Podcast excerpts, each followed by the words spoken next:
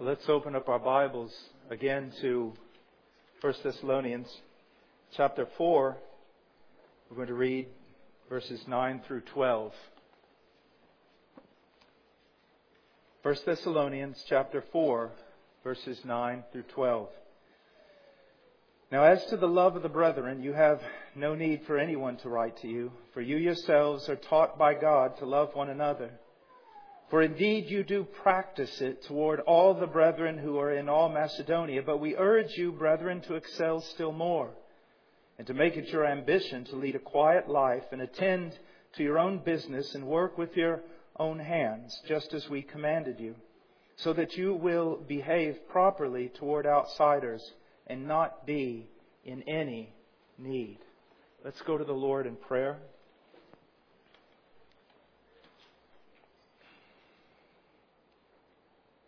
Father, I thank you for your word.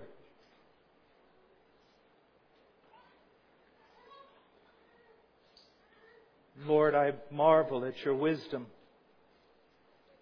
your righteousness, your justice, your moral excellencies. You're perfect in every way.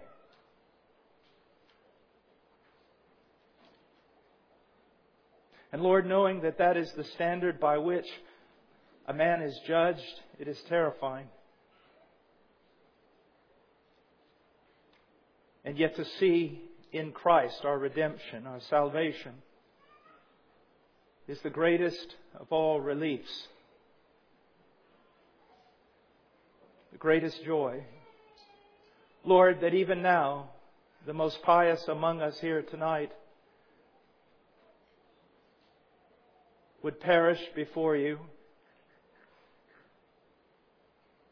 Yet we have this great confidence that Christ is our high priest. And that in every area where we, where we have failed, especially in love, He has not failed. But loved you with a perfect love and loved His own until the very end. Lord, thank you for Christ. This passage would take the breath from me, Lord. Would destroy every hope of salvation if it were not for Him. Lord, please open up our hearts and minds tonight to understand the great command the great will of yours that we love. Lord, help us. In Jesus' name, amen. There are so many things that I could teach that I would feel at least more competent to teach. It so burdens, when, burdens me when I want to preach about something like love because it forces me, when I look in the text, to look in the mirror of my own life and see how small my love, how inconstant my love truly, truly is. Another thing that burdens me whenever I teach on something like love is, you know, it's like a friend of mine shared one time. He was sitting behind two elderly ladies in church, and the pastor got up in the pulpit and said, Today I'm going to teach on faith. And the two ladies turned to one another, and one of them said, huh, Faith. We already know about that. It's like, no, no, you don't. If you studied faith for a hundred years, you'd still be a child in your understanding of faith. In the same way, when I stand up here and I say, you know, we need to love, that word has been so romanticized in, in not only in secular music, but also even in Christian music. You know, things like, I'm in love with Jesus. We, we think of love as, as a feeling, as an emotion, and we don't realize that it is the deepest, most profound, most excellent of all Christian virtue. And it's beyond the grasp of every man, every woman in the faith. Apart from the regenerating work of the Holy Spirit and apart from the grace of God working in our lives. I tell you, I would feel more confident to get up here and teach astrophysics than I would to teach on the love of God. I would not be ashamed to teach on, on courage or dedication or strength of will. But it shames me to have to get up and teach on love because I fall so short of this. And please don't think that I'm just trying to be pious or humble before you. No, anyone who spends a week studying any text in the Bible about love is going to walk away knowing that their only hope is in Jesus Christ. Listen to me. In the new covenant, love is not a thing. It's the thing. It's the virtue. In the words of Jesus, the one who loves God with all his heart, the one who loves his neighbor as himself, has fulfilled the commands. So don't think this is just a little poetry tonight. It's not. It's the most demanding thing I could ever put before you. There's many of you who would give everything you have to the poor. There are many of you who would deliver your own body to be burned. I know you. Your youthful zeal, real zeal, zeal, biblical zeal. But when it comes to love, I don't care who you are tonight. You're a child. You're an infant. So am I. Now, the title of this sermon is Love and Ambition. Now, usually these two terms don't go together, do they? But in this case, they're two sides of the same coin. We are commanded to love. And we are also to have the ambition, the strong ambition to live our lives in such a way as to be a benefit to God's people and also to demonstrate the power of the gospel to an unbelieving world. Now that's a mighty, mighty thing that's been asked of us, commanded of us to live for the benefit of God's people, to demonstrate the power of the gospel to an unbelieving world. And how can we do it except by the grace of God and the Spirit of God working within us and living according to the Word of God?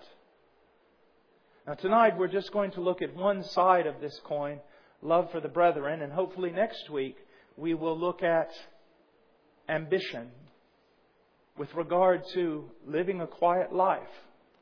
I know that sounds so strange, doesn't it? We're supposed to be militant. We're supposed to do all these things to change the world. But you're going to see there's all kinds of fanatics out there and there's all kinds of exuberant activity. But what God desires are men and women who just simply do the simple things He has commanded, the power of a simple and quiet life. Now, let's look at love for the brethren, verse 9 of chapter 4. Now, as to the love of the brethren, you have no need for anyone to write to you, for you yourselves are taught by God to love one another. Now, the conjunction, there's a conjunction here in the Greek, day, and it's translated in the New American Standard as now. And what it is, it's, it's indicating to us that Paul is leaving behind his former theme that he was teaching. And what was that? Moral purity. And now he's going to take upon himself another theme. And what is it? Love for the brethren. Now remember, this is in the context of sanctification.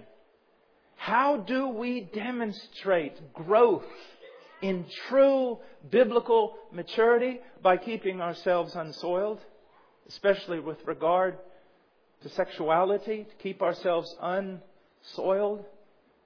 But then what? We're not just to walk around as prudes. We're not just to walk around as those who do not do certain things, but we're to be activated. We're to be drawn into. We're to labor with all our might in love for the brethren. For the brethren. Now, I want to share with you something that's so very important. And this coming Sunday, I think I'm going to preach, and I'm going to touch on this subject, but out of the book of First John. That what you need to understand is love, true biblical love, is, at least it seems to me in the scriptures, the greatest evidence that a person has truly been converted. Love for the brethren. And it is the greatest evidence that you and I are truly growing in Christ like maturity. Young man, young woman, Those of you who are older like me, if you want to set your sights, some of you starting out in the Christian race and you want to know where should I set my sights? Set your sights on loving as Christ loved. And if you're older like me and you think, man, I maybe need some redirection in my Christian life, where should I look? With so many good things before me, let me, let me give you this admonition. Set your sights on loving as Christ loved. I think that it would be at least more bearable to stand before Christ in judgment knowing that I failed in one area or another, but to know that I failed in love. Now that would be a hard one, wouldn't it? Let me give you a few verses. Jesus said, By this all men will know that you are my disciples if you have love for one another. Isn't it amazing? He didn't say the miraculous. He didn't say even eloquent or powerful, spirit inspired preaching. But he said, They will know that you are my disciples by the love you have for one another. That's what should amaze people about this church. And I do see that, but as we're going to see later, Paul's going to tell us, hey, don't be content, abound, abound, abound, go farther. John writes, Beloved, let us love one another. For love is from God, and everyone who loves is born of God and knows God. The one who does not love does not know God, for God is love. Are you hearing this? The one who does not love doesn't know God.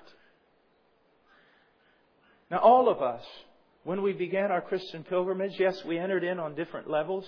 Some of us with more baggage than others, I suppose, more weaknesses than others. But know this your starting point, like mine, may have been quite low. But if you want a litmus test as to whether or not you're born again, ask yourself have you grown in love for the brethren? Tertullian, in the second century, said this he quotes the pagans and he says that they spoke in amazement, saying, Behold how these Christians loved one another. The pagans who, who killed, who persecuted, who put on trial, who unjustly accused, the one thing they could not deny is what? These Christians love each other so much. And what is the thing that we most hear today against evangelicalism in the church? Hypocrisy with regard to love, lovelessness, uncaring attitude. Now, I will give you that a lot of that is unjust, and I will also give you that a lot of it is because of the way we preach the gospel that we have the church filled with people who have yet to be born again. But nonetheless, it is a warning to us, isn't it? That we should love. Now, the phrase here, love for the brethren, comes from a single Greek word which you'll be familiar with Philadelphia. Philadelphia. And so phileo is, is to love. And adelphos is brother. To love our brother. Now, in the classical Greek, this term was always used with regard to the natural family, uh, physical or biological brothers and sisters. But when we get to the New Testament, we see that it is used primarily to talk about our spiritual family, the church, and to talk about our brothers and our sisters in Christ. However, even though that's true, now I want to step back and I want to make sure we understand what's being said here. I want to read a quote from Hiebert. Christian love does not undervalue or disregard natural family ties. It gives them their due importance and condemns those who are without natural affection. Now, what does he mean by that? He means this. He's giving a reference basically to the super spiritual. Those who are now Christian, they belong to a certain church, maybe a very exclusive kind of church, and because of that, they no longer give any due respect or any regard for their natural relationships in this world that are also ordained by God. That is, they neglect their physical families, immediate or extended, and they withdraw from the unbelieving world. So when we talk about our special love for our brothers and sisters in Christ, we are not approving that kind of attitude here in this church. And I want to make this clear. Why? Because of certain things that have happened recently with, we've had to deal with, with uh, kind of some strange groups that have been teaching strange things and we've had to help people and correct people in this matter. But also I want you to realize there's a text in the Bible that the cults use or misuse, they distort, and they do it in order to isolate their members from their natural families. And I want to just give you that text. It's in Luke 14:26. Jesus said, "If anyone comes to me and does not hate his own father and mother and wife and children and brothers and sisters, yes, and even his own life, he cannot be my disciple." Now you see how certain cults, exclusive groups could use this to separate people from their families or from the unbelieving world. Now, Jesus is not promoting hatred within the context of the natural family. Not at all. Jesus is not promoting hatred toward the unbelieving world or isolation from it. Paul made it very clear that although we're not of the world, we are in this world. Jesus is not doing these types of things because if he was, he would be contradicting the law of God, from which he said not one jot or tittle would ever pass away. So what is Jesus doing? He's giving us a hyperbole, exaggerated speech in order to press upon us a point. And what is that point? That supreme loyalty is due him even at the cost sometimes of the closest human relationships that we have. But he's talking about also the fundamentals of who he is and what it means to be a Christian. He's not necessarily talking about these people who will draw other people into their congregation as though they're the only congregation on the planet and separate them from everyone else. Now, I want to say this. Whenever possible, as far as it concerns you and me, whenever it is possible, we should do everything in our power to maintain the best relationships possible with those outside the church, especially our own family, our fathers, our mothers, our brothers, and our sisters. And we should seek to maintain, as much as we can, relationships with people in the unbelieving world. Of course we should. But let me say this also. In those relationships, though, although we are to preach the gospel of Jesus Christ when the opportunity arises, when God opens the door, and we are to definitely live the Christian life before the unbelieving world without compromise. Yet at the same time, God has not caused you or called you to be the ethics sheriff. Do you understand me? He's not called you to go around correcting the entire unbelieving world. Your rules are not going to help them, especially the ones that are your inferences and don't really come out of Scripture. They don't need ethical training. They need the gospel of Jesus Christ. Do you see that? And they need to see it lived out in you, my friend. And what does that mean?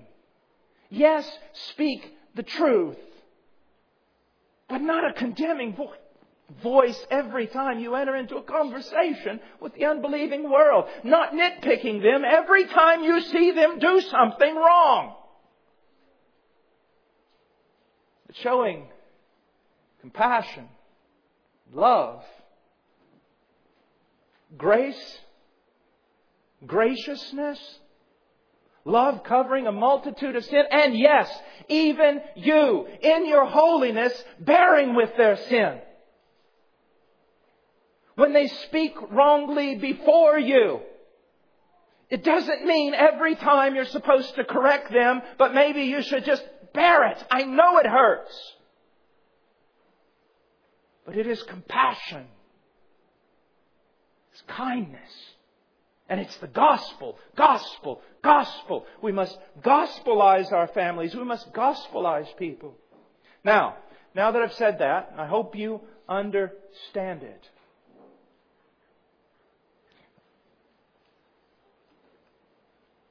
Let me say this also. Well, I'll say it later. So let's go on now to three truths about love. Three very important truths. We're going to look at its origin, we're going to look at its practice, and we're going to look at its increase. First of all, its origin. And that can be described in one word God.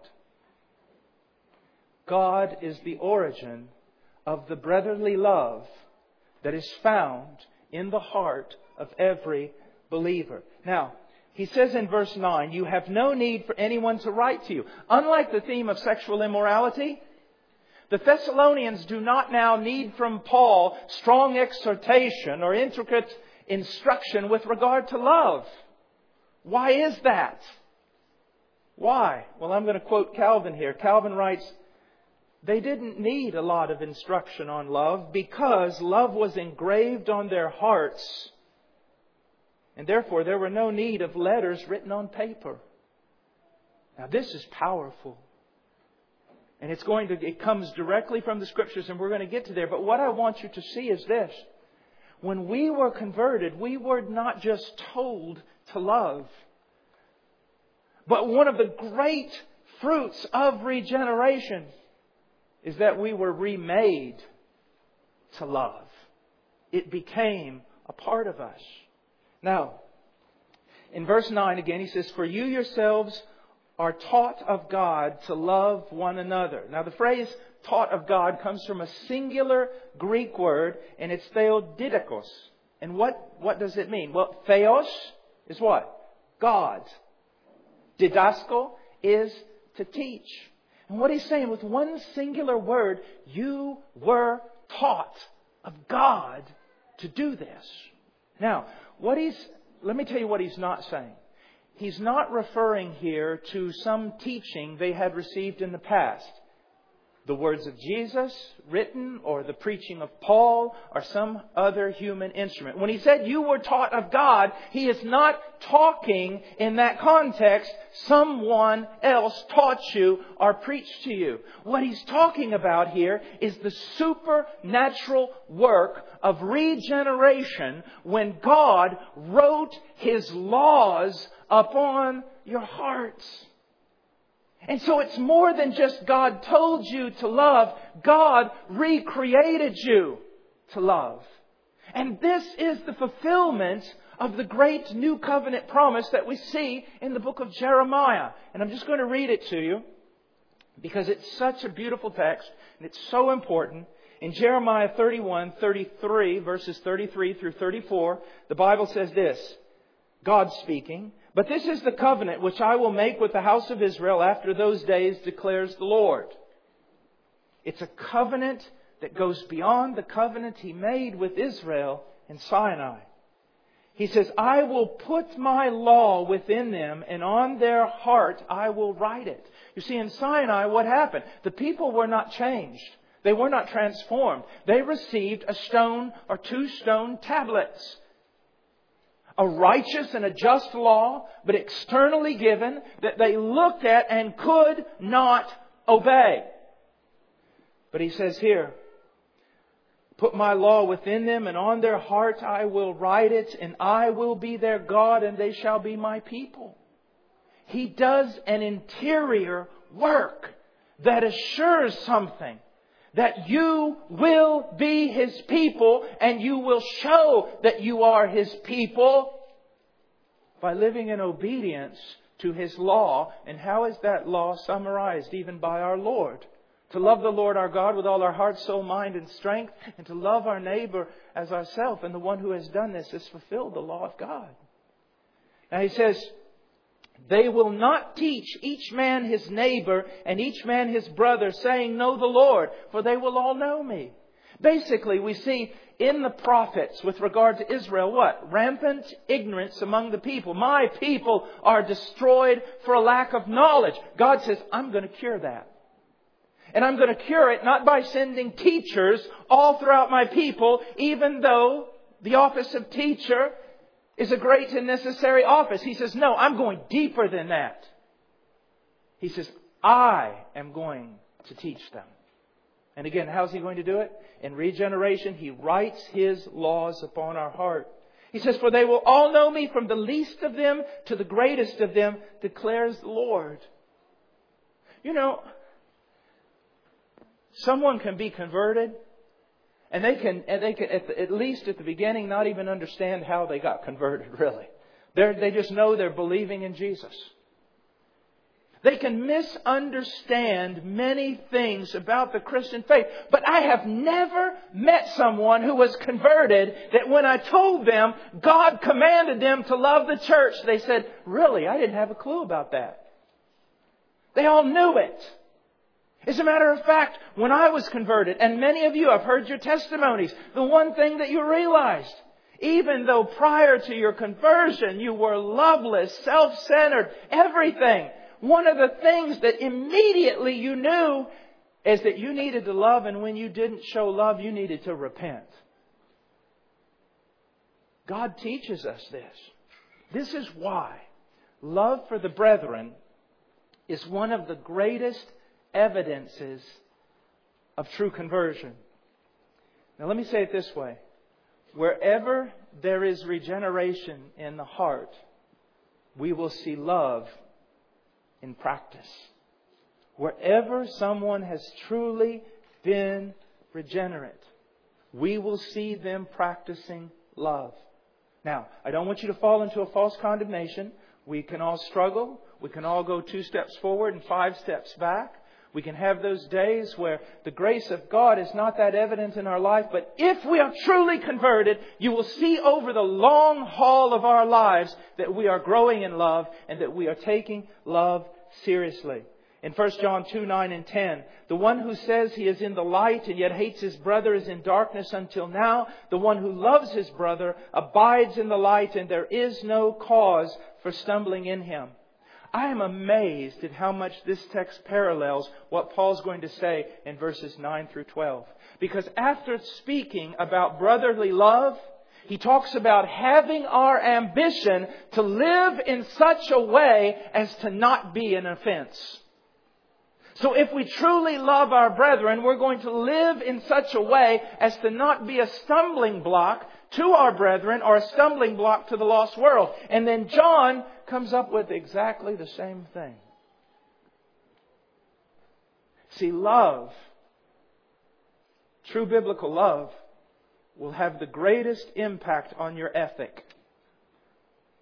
If you are lacking in love, I don't care how many verses you memorize or how tight you screw yourself up in order to do obedience that day. It's not going to happen. A true ethic flows from love. Now, in verse 9 again, he says, For you yourselves are taught of God to love one another. This verb love here is in present tense. And what does that mean? I've said this a million times during our study in 1 Thessalonians. Present tense indicates a continuous action, something habitual, something that is practiced. It is the opposite of having something that is sporadic or having something that is based on, well, let me put it this way loving because the circumstance permits it, or loving because you and I are in the mood. It's constant. It's not based on factors of circumstance, but upon who we are in Christ, upon the work of the Spirit in us, and what we know to be true. Now, the phrase one another is very important, and I want to point this out because sometimes people miss this. It denotes a mutual or reciprocating love. Now, to have a mutual love in the brotherhood, in the body of Christ, it means something that sometimes we neglect to see. God not only has to teach us how to give love, but He also has to teach us how to receive love. And you shouldn't just be in one of those categories all the time. If love is reciprocal, you will give it. But if love is reciprocal, you will also humble yourself and receive it. Now, I want to say this. There are some who are always giving. Always giving. In the church, it's always this way. I've been in churches for more than 30 years. It's always this way. There are some who just give and give and give and give love. And usually for those people, it's also very, very hard to receive love manifested in service to them. It's very difficult. And it may be because they misunderstand, but it also could be pride. Like in Peter's case, you'll not wash my feet. Jesus said, if I don't wash your feet, you go to hell. Well, by all means, Lord, wash my feet, my head, my body, everything. You see, knowing love, biblical love, is not just you loving and giving, but you receiving. I knew a man one time. You'll never meet him, never know him. But I noticed that he would lead in the church and lead faithfully in the church. He would also serve faithfully in the church. But I noticed he never wanted to be on the same level as everyone in the church. He either wanted to be above as a leader or below as a servant, but he just didn't want to be a normal member who not only should give, but also receive from others. Now, there's another category, and it's not those who are always giving, it's those who are always receiving.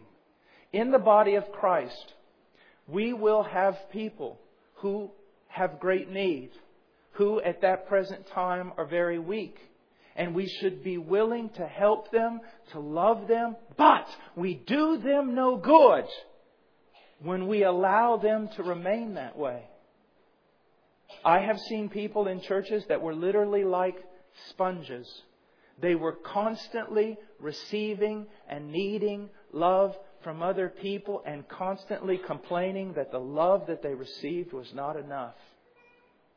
Now, I give you those two categories because I don't want you to fall into being in those two categories, being in one as opposed to the other. All of us should be giving love. And all of us should be receiving love.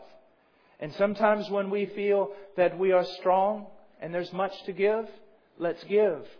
But also when there is need, don't be ashamed to receive the kindness and the love of others.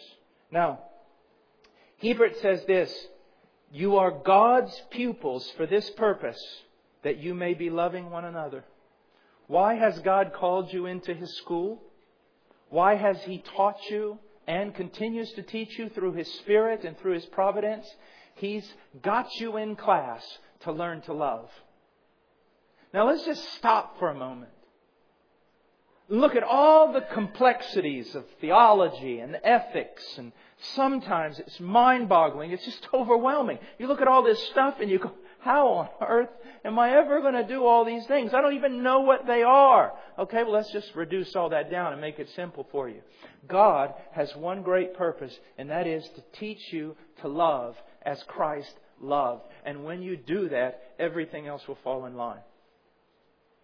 And what I mean by that is not that your life will be easy and that you will prosper. What I mean is that you will be in the very center of God's will, doing what God has commanded you in all the other things. I mean, I cannot find one thing in my life that cannot be traced back to either love or lack thereof. It wouldn't matter. Why don't I pray? As much as I should? Could it be traced back to a lack of love for God, a lack of love for my brothers and sisters in Christ who need my prayers? Why do sometimes I give into the flesh and not want to burn the midnight oil in order to study, to preach? Why is it sometimes I just want to lock the door and say, I'm fed up. I don't want anybody visiting me anymore forever. I'm moving to Siberia. Why is that? I can always trace it back to one thing lack of love. When I grumble about circumstances, it's a lack of love.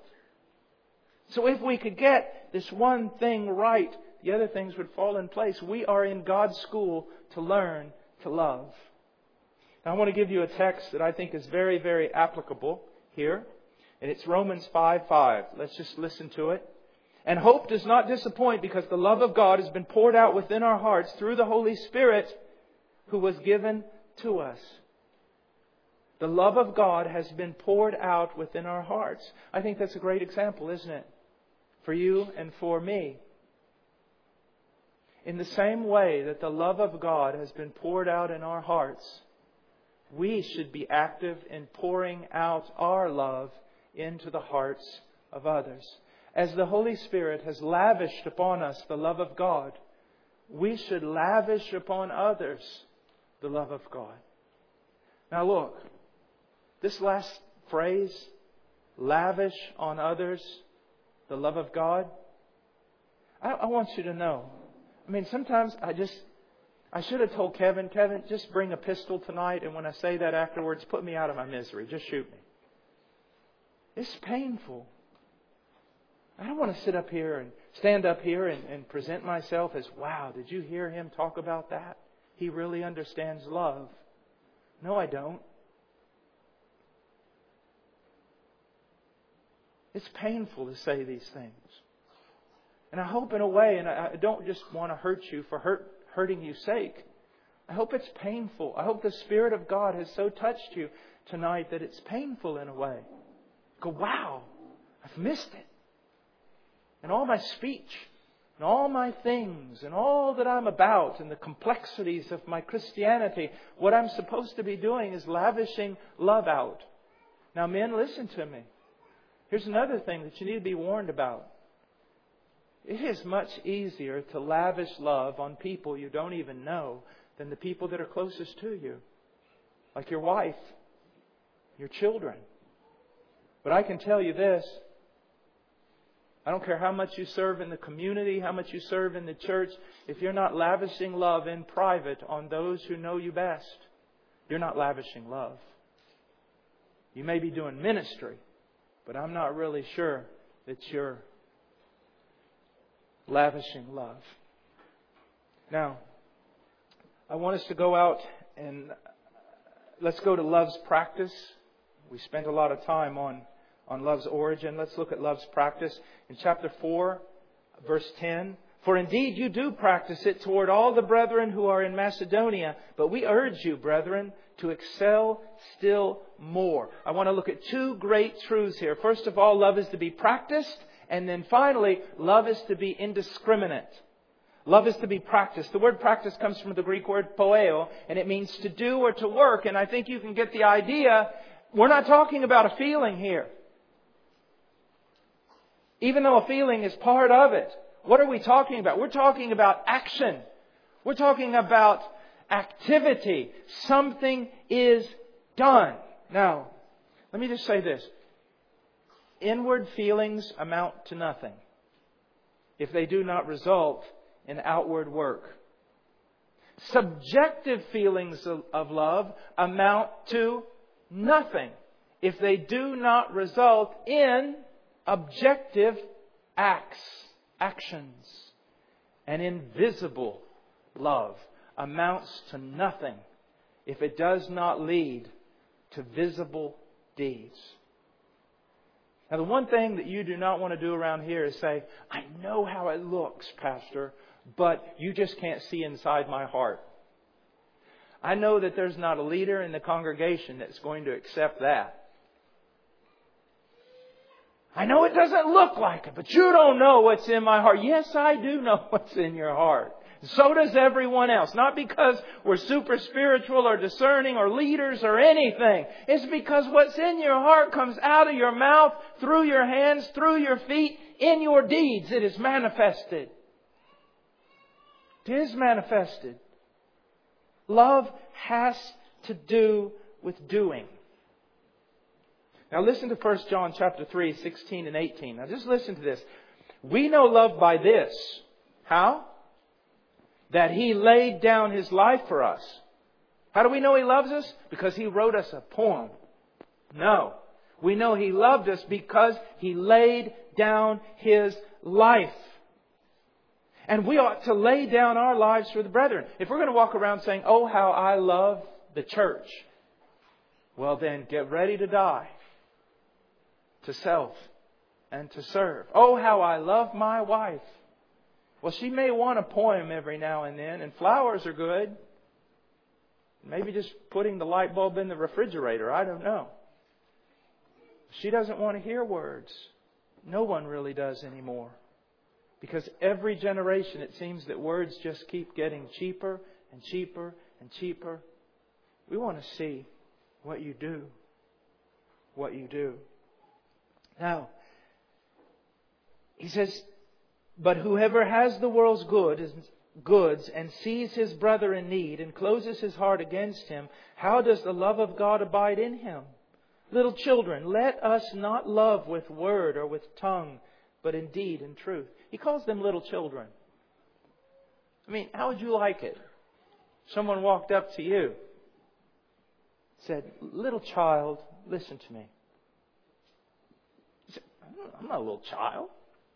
Listen, when it comes to love, yes, you are. I mean, the moment I hear a man bragging about the maturity of his love, I know that he is blind. A dear friend of mine, one time, a guy told him, he said, I used to really struggle with pride, but I don't struggle with that anymore. And my friend goes, You're real proud about that, aren't you? You see, when it comes to love, we will always be little children. I also want you to see that this word practice, again, it's in present tense. It's an ongoing action. Practice is a very important word in the New Testament, not only for, for John in his epistles, but for all the writers. We are what we practice. We reveal what we are through what we practice, what we do, not sporadic bursts. That's why I say sometimes that the Christian life is more like a plow horse mentality, which is good for me. Instead of a fine racehorse, give me just a strong Clydesdale who's going to put one foot in front of the other and walk through a barn wall if he has to. Just this monotonous, in a way, step by step by step. It is practicing love. Now, also, love is to be indiscriminate. It says to all the brethren. Now, let's just look at the first century church for a moment. Colossians 3:11. What do we hear? Greek and Jew, circumcised and uncircumcised, barbarian and Scythian. I think we have a few of those here in our congregation. Barbarian and Scythian, and slave and free man. Now, the power of the first century church wasn't in the fact that they just loved one another. That is not where the power was seen. You say, yes, it was. No, it wasn't. It wasn't just that they loved one another, but the love that was manifested in the body. It was among members who outside of the church, outside of conversion, would have nothing to do with one another, would be, and in, in fact, bitter enemies. That's what was so amazing. And so when, when someone tries to start a church by reaching out to a certain demographic, like we're going to reach young people, our college people, our old people, except no one wants to reach them anymore. We're going to reach a certain demographic and bring them all together under that demographic. That's wrong. It deforms the church. Demonstrates no power because they can walk in there and say, well, of course they all hang around with each other. They're all, they all got the same hobbies. They're all the same age. They've all got the same worldview in so many areas. Don't you realize that publicans and sinners, tax gatherers, Jesus said, can love that way? Didn't he say that? What's amazing is when all these people come together and you walk in there and go, man, I don't get that. These people have nothing in common. And yet look at the way they love one another. And in our church here, please, you know, one of the most dangerous things for all of us, all of us, no one is immune to this, is little cliques. And you know what basically they come from? Even among good people, people who really love the Lord, it's when you, in the body of Christ, you look for others that have many things in common with you.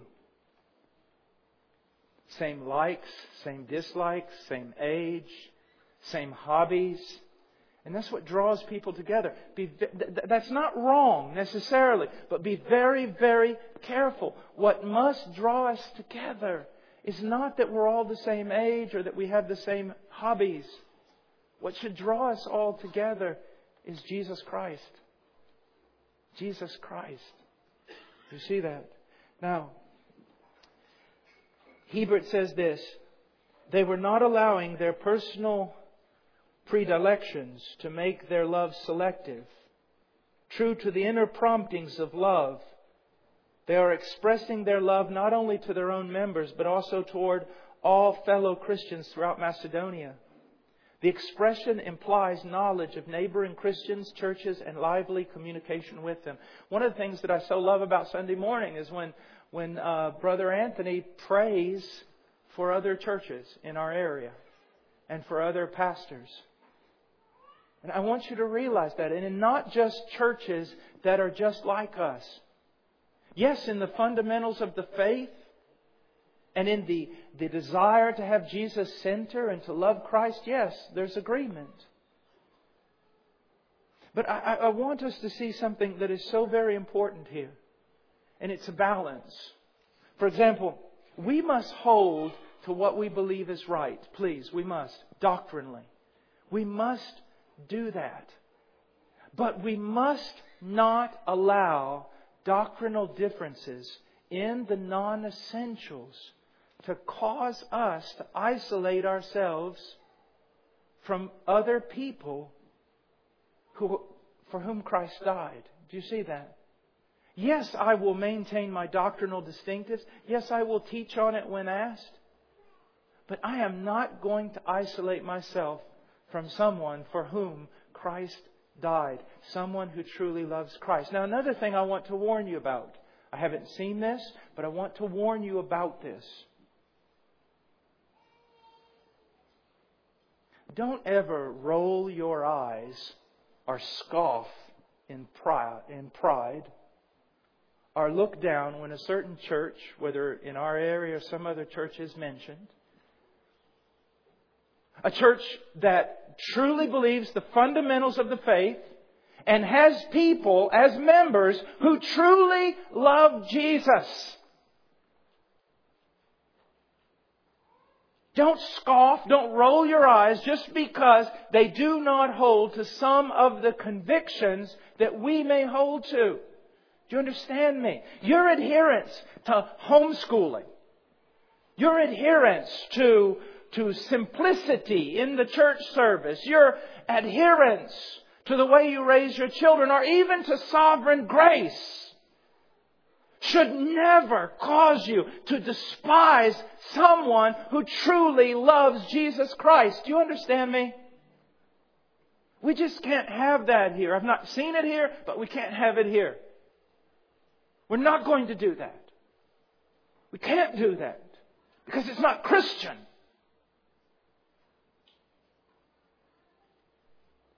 Now, let's look at love's increase, and this is where we'll end chapter 4, verse 10. For indeed you do practice it toward all the brethren who are in all Macedonia, but we urge you, brethren, to excel still more. Now, although Paul acknowledged their love, that they were truly loving, oh, that he would say the same thing about all of us.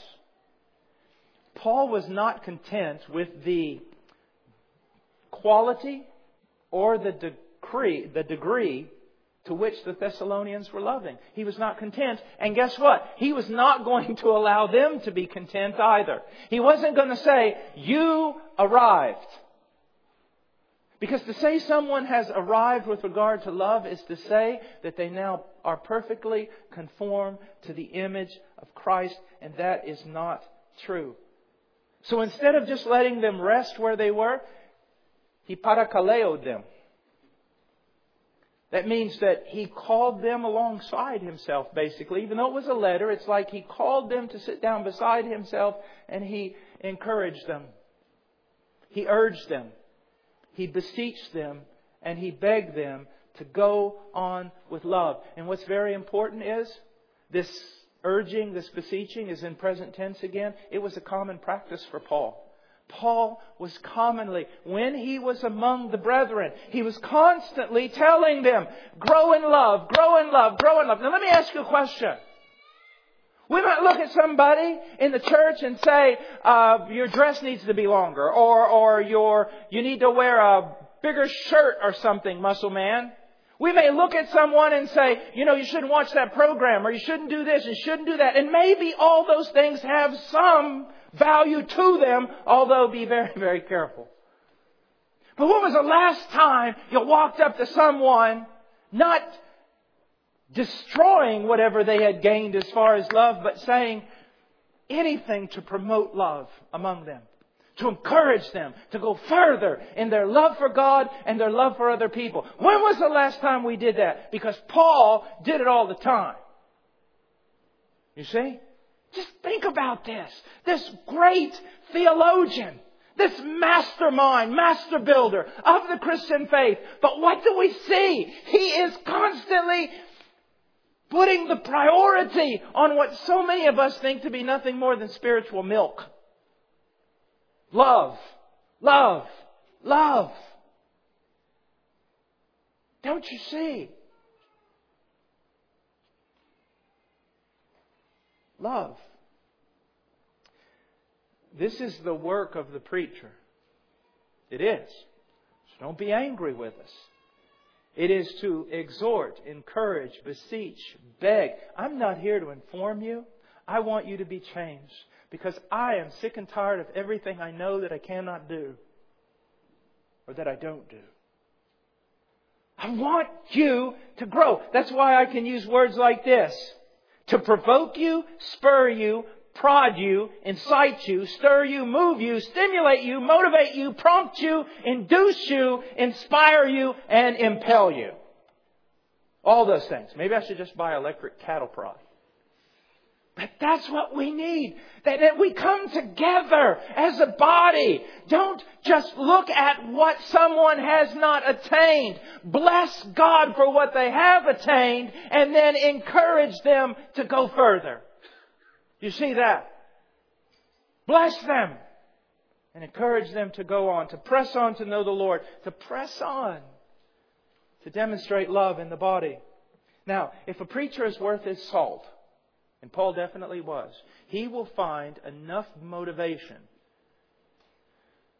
to press on toward the prize just in the gospel of Jesus Christ and he will have a holy discontent about his own life. He will. And he will disdain mediocrity in his own life. He will hate it. And also, he will encourage you to do the same. But remember, there is a proper biblical balance.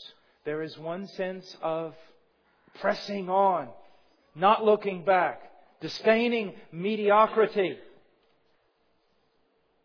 not content with what we've achieved. There's that one side, and then there's the other side of the coin of resting in Christ. Resting in Christ. And you have to hold both of those in a wonderful biblical tension. And the only way you can do it is not by doing a word study, but by simply constantly renewing your mind in the Word of God, the full counsel of God's Word. Now, the verb translated to excel, perisseuo, it means to go over and above, to abound, surpass, overflow. Do you know, there's just nothing meager or miserly about the Christian faith, is there? It's not, most of you won't remember this, some of you will, but there was a, a hair tonic commercial when I was a little boy. A little dab will do you that you don't have to grease up your whole head, but a little dab of this stuff will fix your hair right up. A little dab will do you. Well, a little dab does not work in Christianity. Christianity is all about lavishing, overflowing, excelling, bursting forth, springing up within you. It's all about that because we serve a God that has an unlimited supply of grace and power. See that? We should be a people who lavish.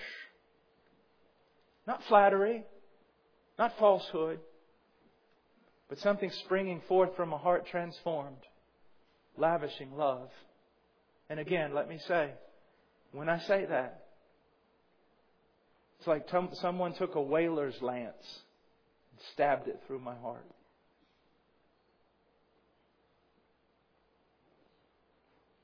Now, also, this excel is present tense.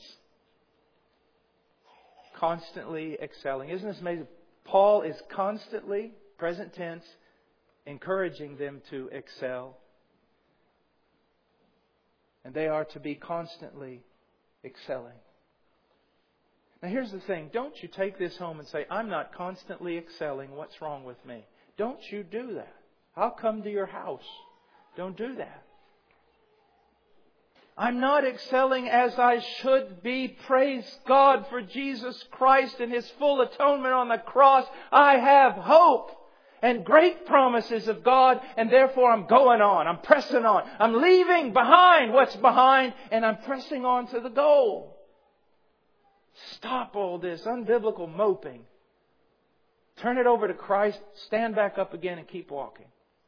Because His grace is good. His grace is sure. Now, Hiebert says this In the practice of love, believers can never set back and feel that they have done enough. Love must always be stretching out after a closer approximation to the divine standard of love. And where is that found? In Christ. In Christ. You see, here's the thing. We have been given a task in which, in one sense, we are always going to fail.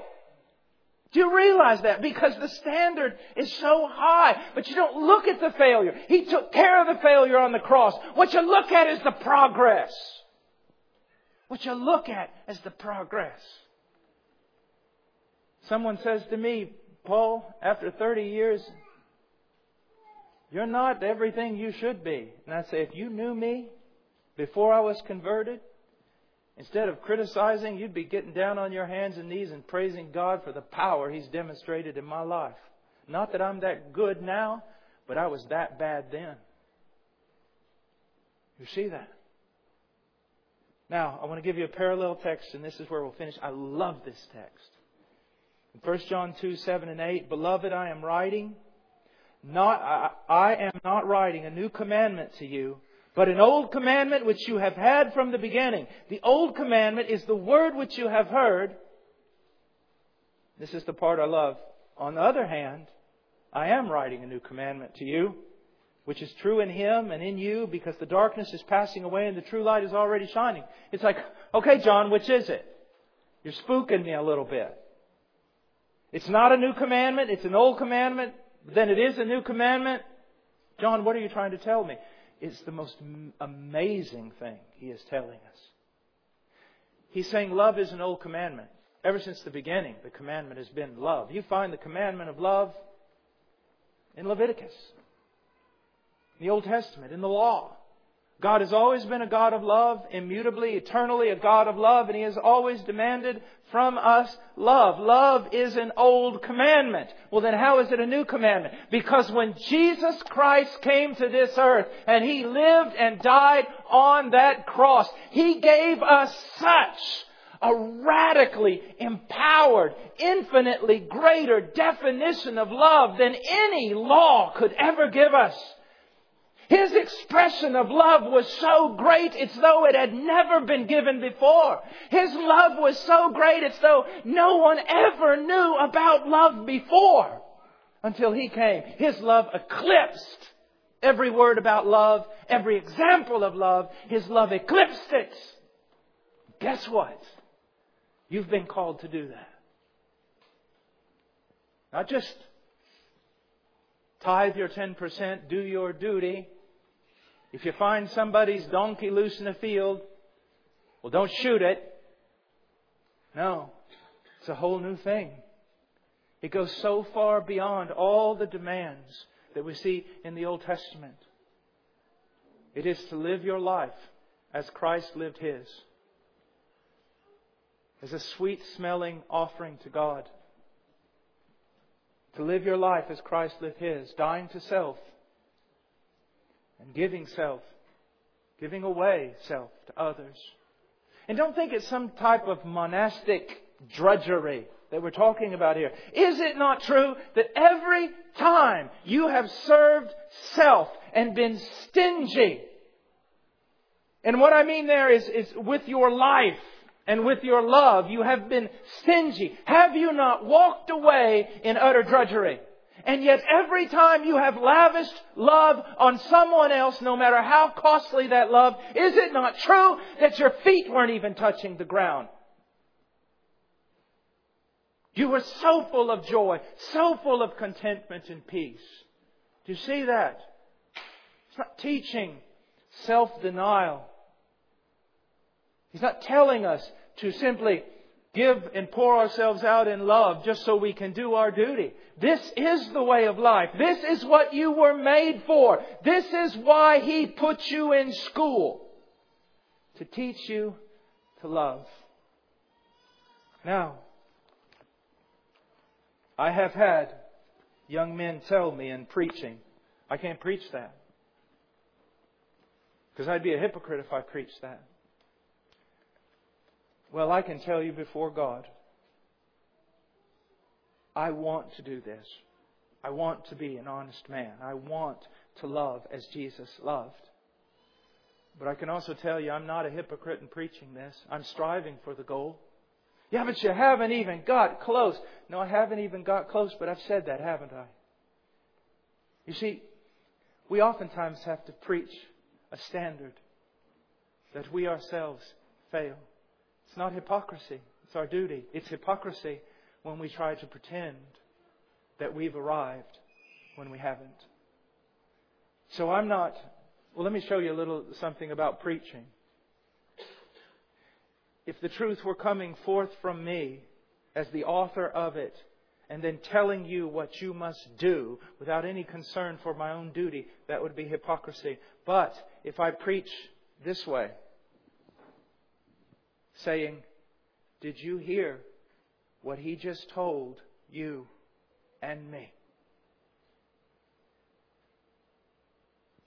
Well, let me ask you tonight did you hear what he just told you and me?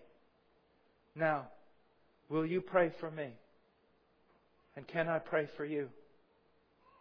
Can we take a look at how serious this matter is?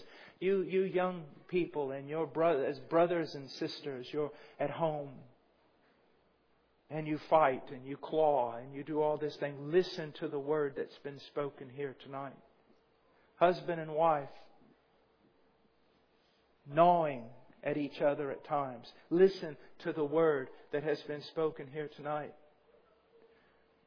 brothers and sisters in Christ who, although not against each other, yet sort of negligent of each other, listen to the word that has been spoken here tonight.